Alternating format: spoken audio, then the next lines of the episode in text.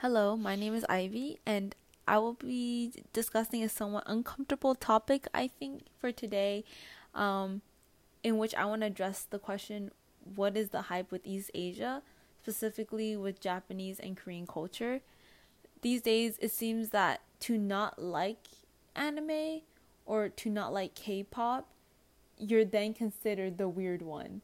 Um, growing up, uh, I remember I was particularly obsessed with anime and Korean dramas and K-pop uh, since I was like 11, and at that time it was not popular. Um, it was something that only me and a small group of my friends uh, would secretly talk about by ourselves and never in front of other peers because it was something that we were embarrassed by.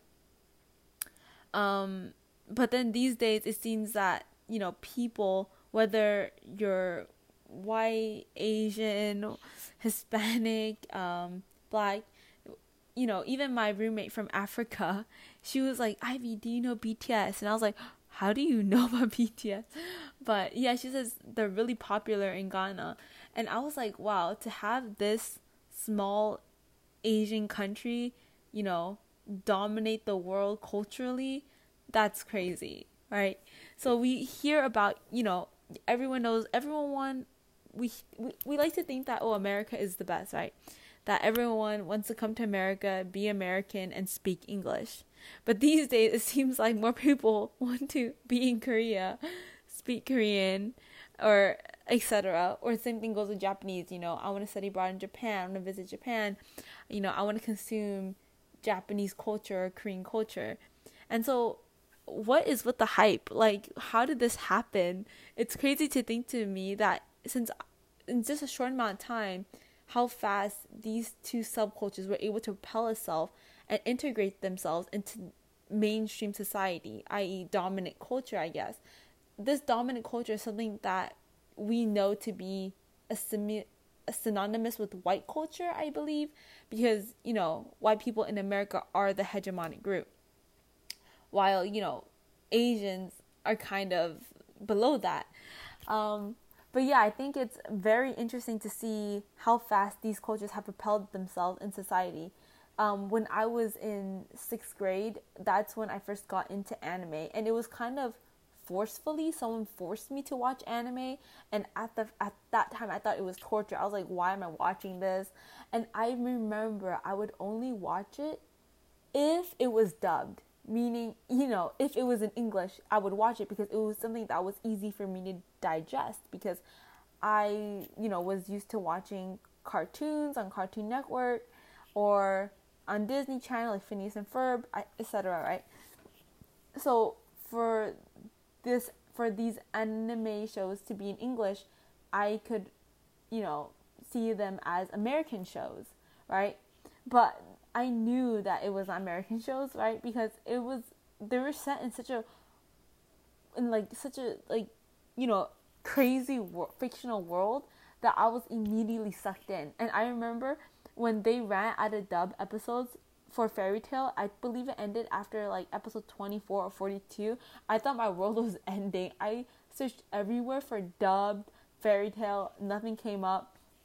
I was so sad and I was like, darn, like I have to watch it in sub now. Are you for real?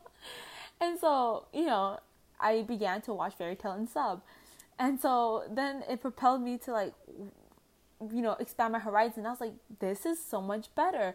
I think the voice acting, you know, when they are speaking Japanese is just in my opinion more phenomenal than English dub. English dub it was awkward to me. Um, well, at the time it wasn't awkward because that was how I was introduced to it. But you know, as I began to listen to sub anime in subbed and watching anime in subtitles, right? Anything that wasn't subbed immediately became cringe for me, if that's the word to describe it. Right? Um, so that is how I was introduced to Japanese culture, and that it was first through anime. Um, and then you know after that, it kind of led me to this whole entire world where I even to this day, I still enjoy and consume anime, right? Something that is very universally accepted now, um, whereas before it was not as accepted, I believe. Um, so So it's crazy to see that right now I'm a youth leader at a school, um, and I teach fourth to sixth graders, right?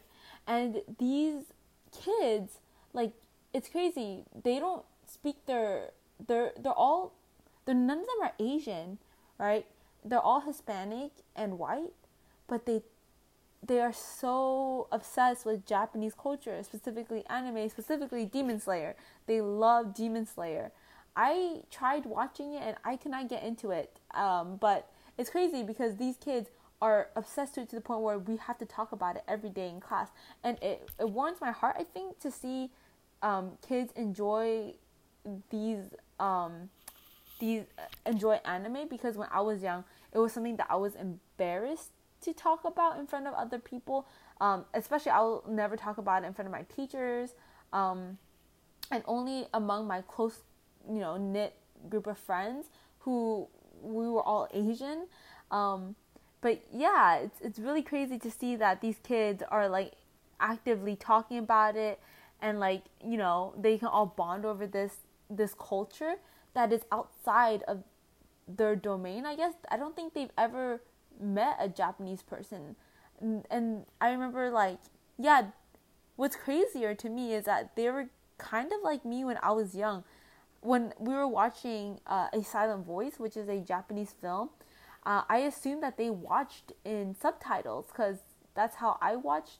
I watch anime, but they were like, "Can we watch it in in English?" And so I realized that oh, they don't watch anime in like with the original Japanese voice acting, and they opt for the English version of it. But then the extent to which they fetishize Japanese culture and how obsessed they are with anime, I assume that they would appreciate the language, but they don't. And this this is very interesting. It, it will lead me to um this leads me to this term commodity fetishization, which is introduced in Christina Klein's article Public Culture, in which, you know, because of the extent to which we are fetishizing this object, we are erasing like the true meaning or original or origins of that commodity right? And i think this applies to you know consumerism culture right? Um, so these kids they or you know people right? We enjoy japanese culture we enjoy anime right?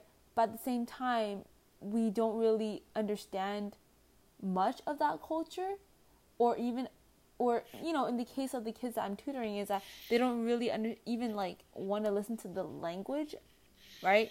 They they say that they love anime so much but they don't even you know want to explore that culture to a deeper extent other than what you know what they see on netflix. All right and so mm, it kind of it kind of stri- strikes me in the wrong way i guess when I hear them, you know, I was really excited to talk to them about like other aspects of Japanese culture, Japanese people, right? Uh, I remember we were talking about uh, Japanese internment camps, right? And I thought that they would be really interested in it because of how much they, you know, love anime and talk about all these characters and stuff, right? But I remember not once were they even interested throughout the whole entire lesson. Like they didn't care because they saw it as boring history, right? So they don't see, you know, Japanese culture or sorry, anime tied to, you know, real Japanese people in Japan, I guess. They see it more so as something that entertains them and they like it. And thus the true meaning and the origin of anime gets erased. Right? And so I think that's that applies to also like Korean culture, I guess, like K-pop and Korean dramas. You know, people people believe that what they see on the screen is how is a reflection of that society, and you know, to some extent, it, it is right because you know the people there are making it, but it, it it forces uh, I guess it makes us create like this false narrative in our head of what these cultures represent, right? And so I think that's what what's going on with these kids. And so it kind of saddens me that they didn't really know anything, you know, outside of Japanese culture, then anime, then ramen, then sushi, right? Um, yeah, so that's just my two cents, I think, on this topic about what is the hype with East Asia, specifically, you know, with the the medias, right, and the cultures that we consume from Japan. Um, yeah, so that's the first episode.